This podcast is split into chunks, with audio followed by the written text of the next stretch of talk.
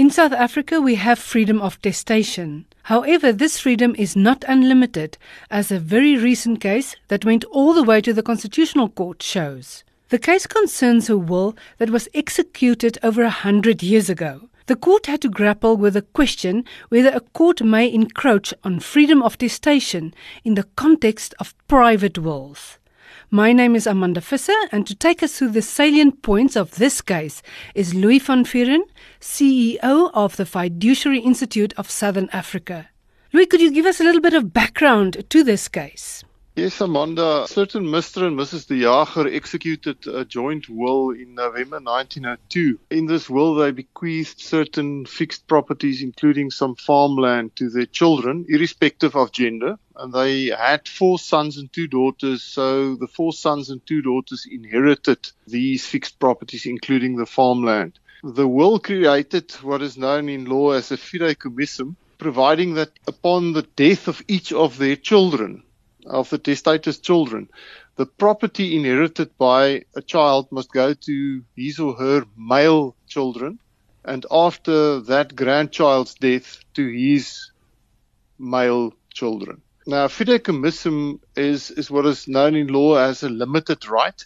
The bequest to the first generation is subject to the condition that upon their death, it must go to the next set of heirs, and upon their death, to the final set of heirs. It's limited to two successive transfers to the next generation of heirs. Now, one of the grandchildren of the original testators, uh, Mr. Calvin de Jager, died in 2015, leaving only five daughters. We had no sons. And according to the terms of the 1902 will, the fixed property that he inherited should have gone to the sons of one of his brothers.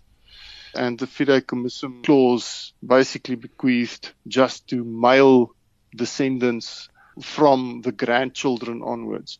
The executor of Mr. De Jager's deceased estate and the five granddaughters, uh, Mr. De Jager's five daughters, then approached the Cape High Court for an order declaring that the terms of the 1902 will constituted unfair discrimination against the five granddaughters because it discriminated against them on the basis of gender, which is, of course, is one of the prohibited grounds in Section 9 of the Constitution. So, how did this end up in the Constitutional Court?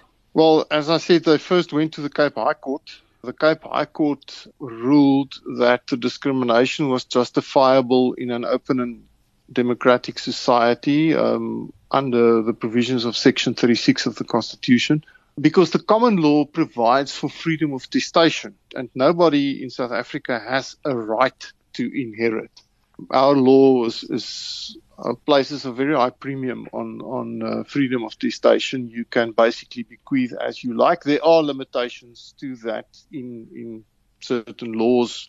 Good example of that is the Maintenance of Surviving Spouses Act. You cannot disinherit your surviving spouse completely if that surviving spouse is in need of maintenance after your death and not wealth enough enough to uh, to basically look after him or herself. That's one of the limitations to freedom of testation. But in principle, you can bequeath as you like and nobody has a right to inherit. The executor of Mr. Jager's uh, deceased estate and the five granddaughters then appealed this judgment of the Cape High Court um, to the Supreme Court of Appeals. Supreme Court of Appeals um, extraordinarily dismissed the appeal without giving reasons um, in what is known in law as an extempore judgment. So the court immediately gave judgment and did not supply written reasons. That basically means that the Supreme Court of Appeals agreed with the Cape High Court's reasoning. And as a result of this dismissal of the appeal to the Supreme Court of Appeals, the um, the applicants then, um, or the appellants in the Supreme Court of Appeals, then appealed to the Constitutional Court on the basis that there is a constitutional element to the case because it allegedly entails or allegedly entailed discrimination on the basis of one of the prohibited grounds in Section 9 of the Constitution.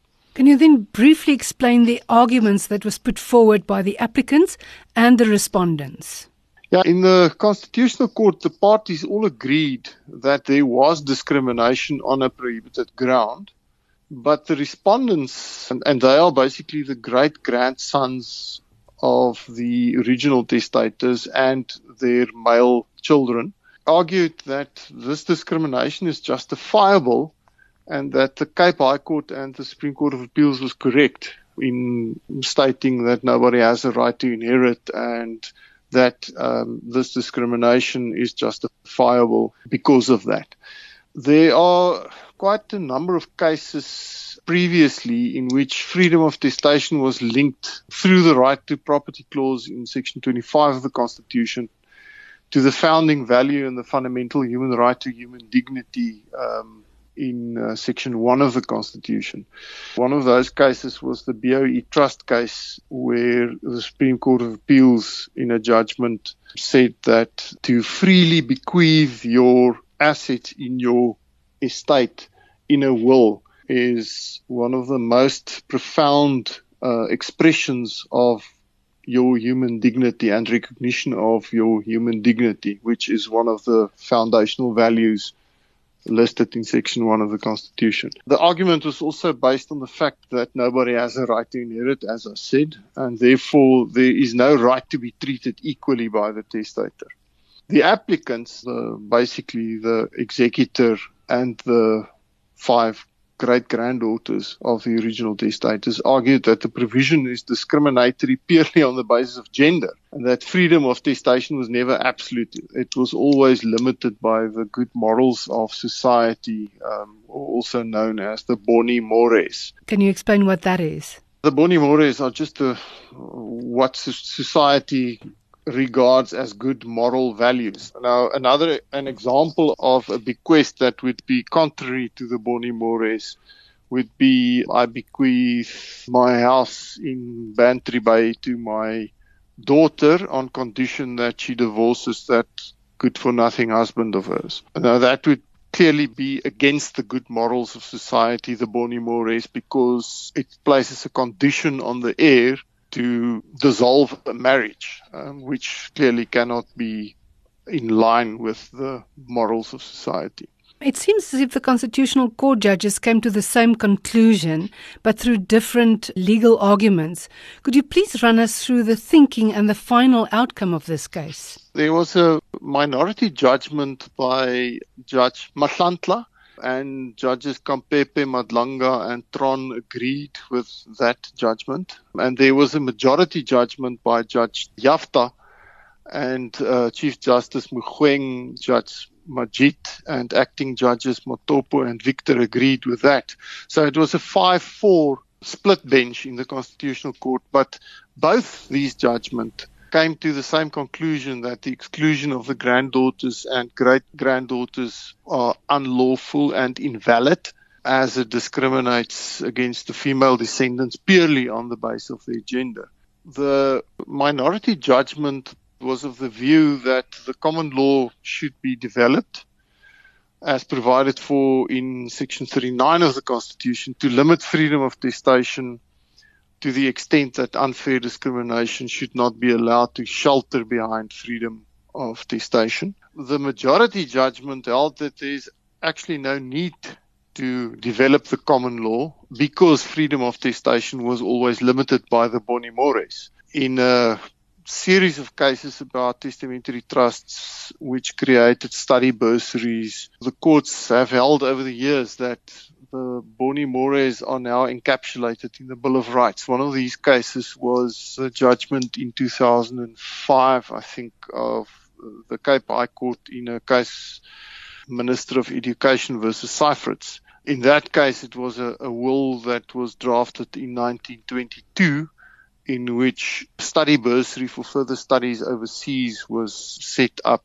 in a trust and the beneficiaries would be bursars from the University of Cape Town who wish to to um, do postgraduate studies overseas, but it was limited to male applicants of European descent who are not Jews. In this judgment in Minister of Education versus Syfrets, the court then held that the Boni Mores is now in, encapsulated in the in the Bill of Rights in the in the Constitution.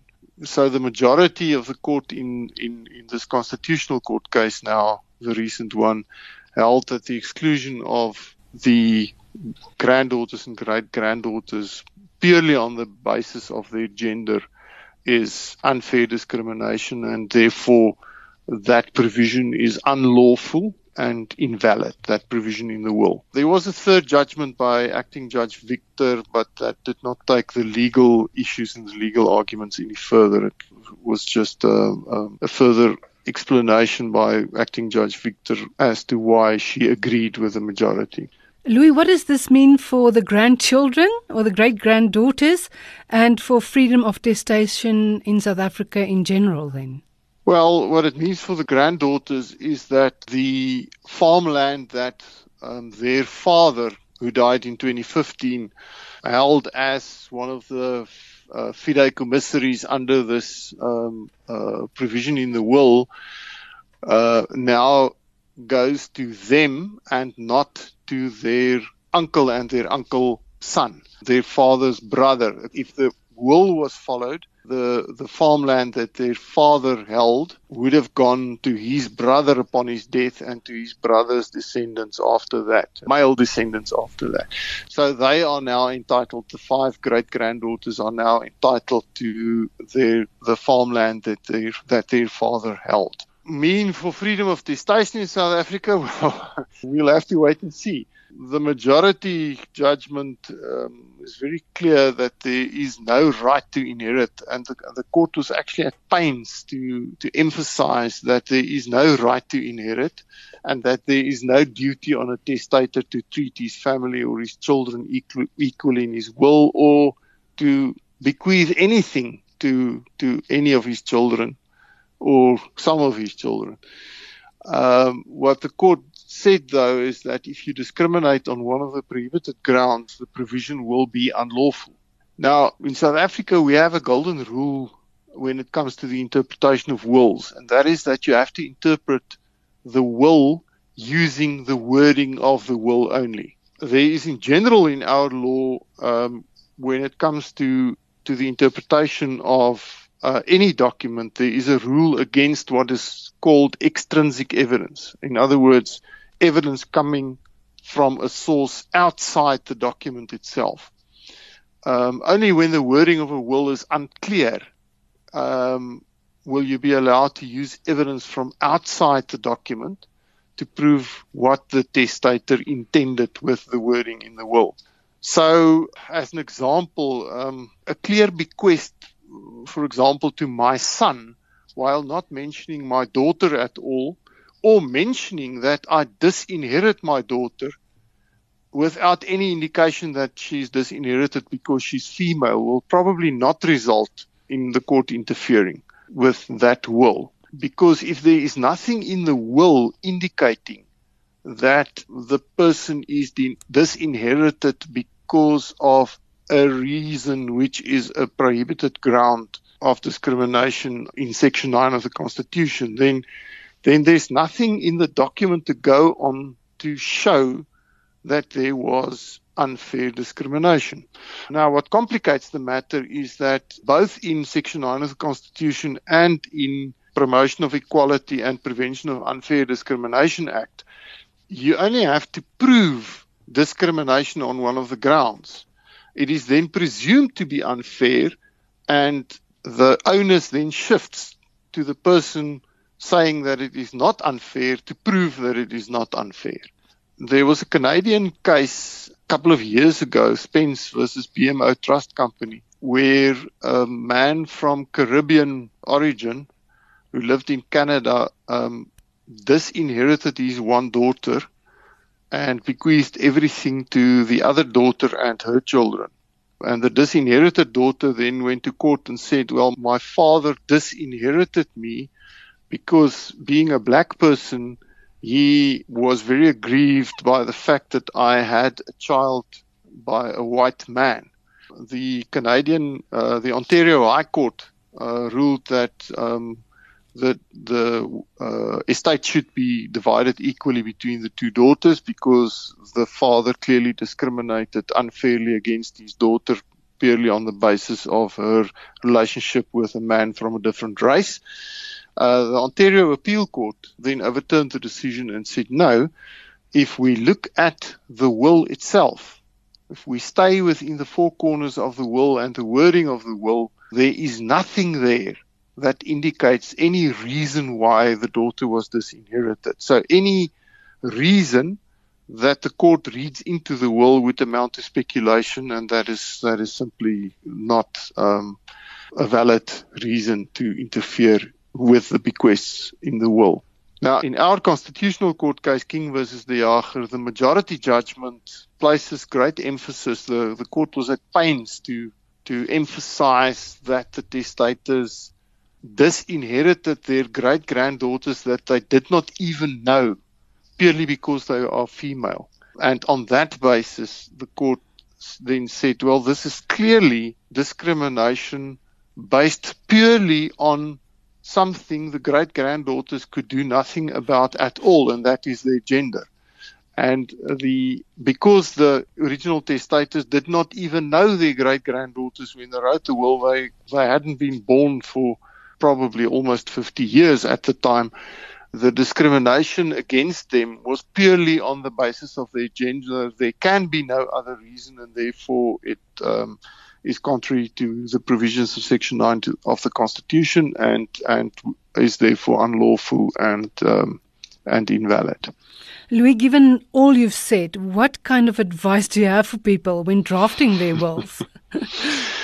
Firstly, have your will drafted by a professional. It is very easy to miss things, tie yourself in knots if you do not have the know-how of how a will should be drafted and worded. Then secondly, you have to think carefully who your heirs must be. And you have to think carefully about the bequests and make sure that the bequests and the other wording in the will is clear, it is concise, there are no conflicts between different clauses in the will because if your will is clear and there is no uh, room for any unclarity or any other interpretation as to what you decided, the chances are much less that a, a, court will find reason to interfere in your will. And then I would say stay away from discriminatory bequests on the basis of a class or classes of heirs. Now, a class of heirs is